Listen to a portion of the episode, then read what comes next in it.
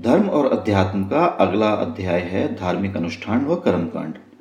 जब अनेक उपायों या परिश्रम करने के बाद भी हमारे काम नहीं बनते, जैसे शादी में रुकावट, नौकरी न मिलना, स्वास्थ्य खराब रहना, घर के झगड़े आदि, तब हम किसी पंडित या पुरोहित से सलाह करके कोई धार्मिक अनुष्ठान या कर्मकांड करते हैं, जैसे यज्ञ, हवन, सुंदरकांड, रामायण पाठ, जागरण या कुछ दिनों तक चलने वाली कोई विशेष पूजा। इन अनुष्ठानों के अपने अपने महत्व और लाभ भी हैं। जैसे घर में हवन या यज्ञ करवाने पर हवन कुंड से जो धुआँ निकलता है, उससे घर में मौजूद नकारात्मक ऊर्जा खत्म होती है और सकारात्मक ऊर्जा उसकी जगह लेती है। इसी तरह अनुष्ठानों या कर्मकांडों में हम मंत्रों या दोहों का उच्चारण करते हैं, जो ना सिर्फ़ आपके घर की नकारात्मक ऊर्जा हटाते हैं, बल्कि आपको भी सकारात्मक ऊर्जा से भर देते हैं। लेकिन मेरा आपसे प्रश्न ये है कि इतने अनुष्ठानों या कर्मकांडों के बाद क्या आपको ईश्वर से निकटता महसूस हुई? अगर आपका उत्तर हाँ है तो निश्चित रूप से ये आपका भ्रम है। मैं बताता हूँ कैसे। आपने अक्सर देवी माँ के किसी जागरण में अचानक किसी महिला को अजीब हरकतें करते देखा होगा। ऐसे में कुछ समय के लिए जागरण रुक भी जाता है।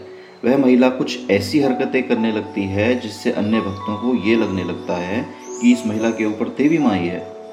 सच्चाई तो ये है कि वो देवी माँ नहीं होती। फिर ये सब क्या होता है और क्यों होता है, आइए समझते हैं। दरअसल जागरण में आए हुए लोग देवी माँ की भक्ति में खो जाते हैं। साथ ही जागरण में जो गायक होते हैं, उनकी सुंदर प्रस्तुति और वाद्य यंत्रों की आवाज़ उन भक्तों को और अधिक लीन कर देती है। नतीजतन, उस महिला का अपने मन से नियंत्रण छूट जाता है और उसका मन कार्य करना बंद कर देता है। मन के अभाव में ही वह महिला इस प्रकार की हरकतें करने लगती है, जिसका उसे खुद भी बोध नहीं होता। अब आप ये सवाल कर सकते हैं कि भक्ति में लीन तो पुरुष भी होते हैं, फिर महिला के साथ ही ऐसा क्यों होता है? इसका कारण है कि महिलाओं का मन पुरुषों के मन की तुलना में अधिक कोमल होता है, जो इतनी गहन भावना को सहन नहीं कर पाता और महिला अपनी सुदबुद्ध खो बैठती है। अब हम फिर से उसी चर्चा पे आते हैं कि क्या आपको भगवान की अनुभूति हुई, या जिस प्रयोजन से आपने अनुष्ठान करवाया था, वह प्रयोजन पूरा हुआ? आपको यह समझना होगा कि आपका जीवन जैसा भी है, वो आपके पिछले जन्मों के कारण है। ईश्वर ने आपको पृथ्वी पर इसलिए भेजा है ताकि आप अधिक परिश्रम करके पिछले जन्मों के नकारात्मक कर्मबंधनों से मुक्त हो सकें।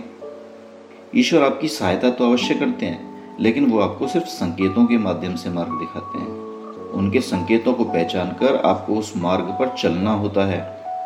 मान लीजिए आपको बीस हज़ार रुपयों की तत्काल ज़रूरत है, और आपके पास बीस हज़ार रुपयों का प्रबंध नहीं है। आप ईश्वर से प्रार्थना करते हैं कि वो आपकी मदद करें। अब ईश्वर आपकी प्रार्थना सुन लेंगे और आपको रास्ते में बीस हज़ार रुपये पड़े मिल जाएँगे। ये होने वाली बात नहीं है। अगर मिल भी जाते हैं तो ये केवल एक संयोग ही। है ये ईश्वर का काम नहीं है, क्योंकि ईश्वर किसी दूसरे की जेब से बीस हज़ार रुपये गिराकर आपको नहीं देंगे। कोई भी कर्मकांड आपको कर्म फल से मुक्त नहीं कर सकता। इसके लिए आपको कर्म ही करना पड़ेगा। यही ईश्वर का नियम है।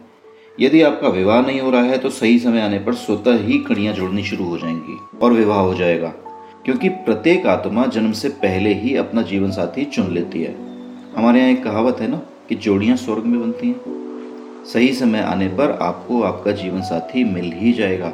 और अगर आपने जन्म ही ये सोच कर लिया है कि इस जन्म में विवाह नहीं करना है तो कर्मंडों से भी आपका विवाह कैसे हो पाएगा?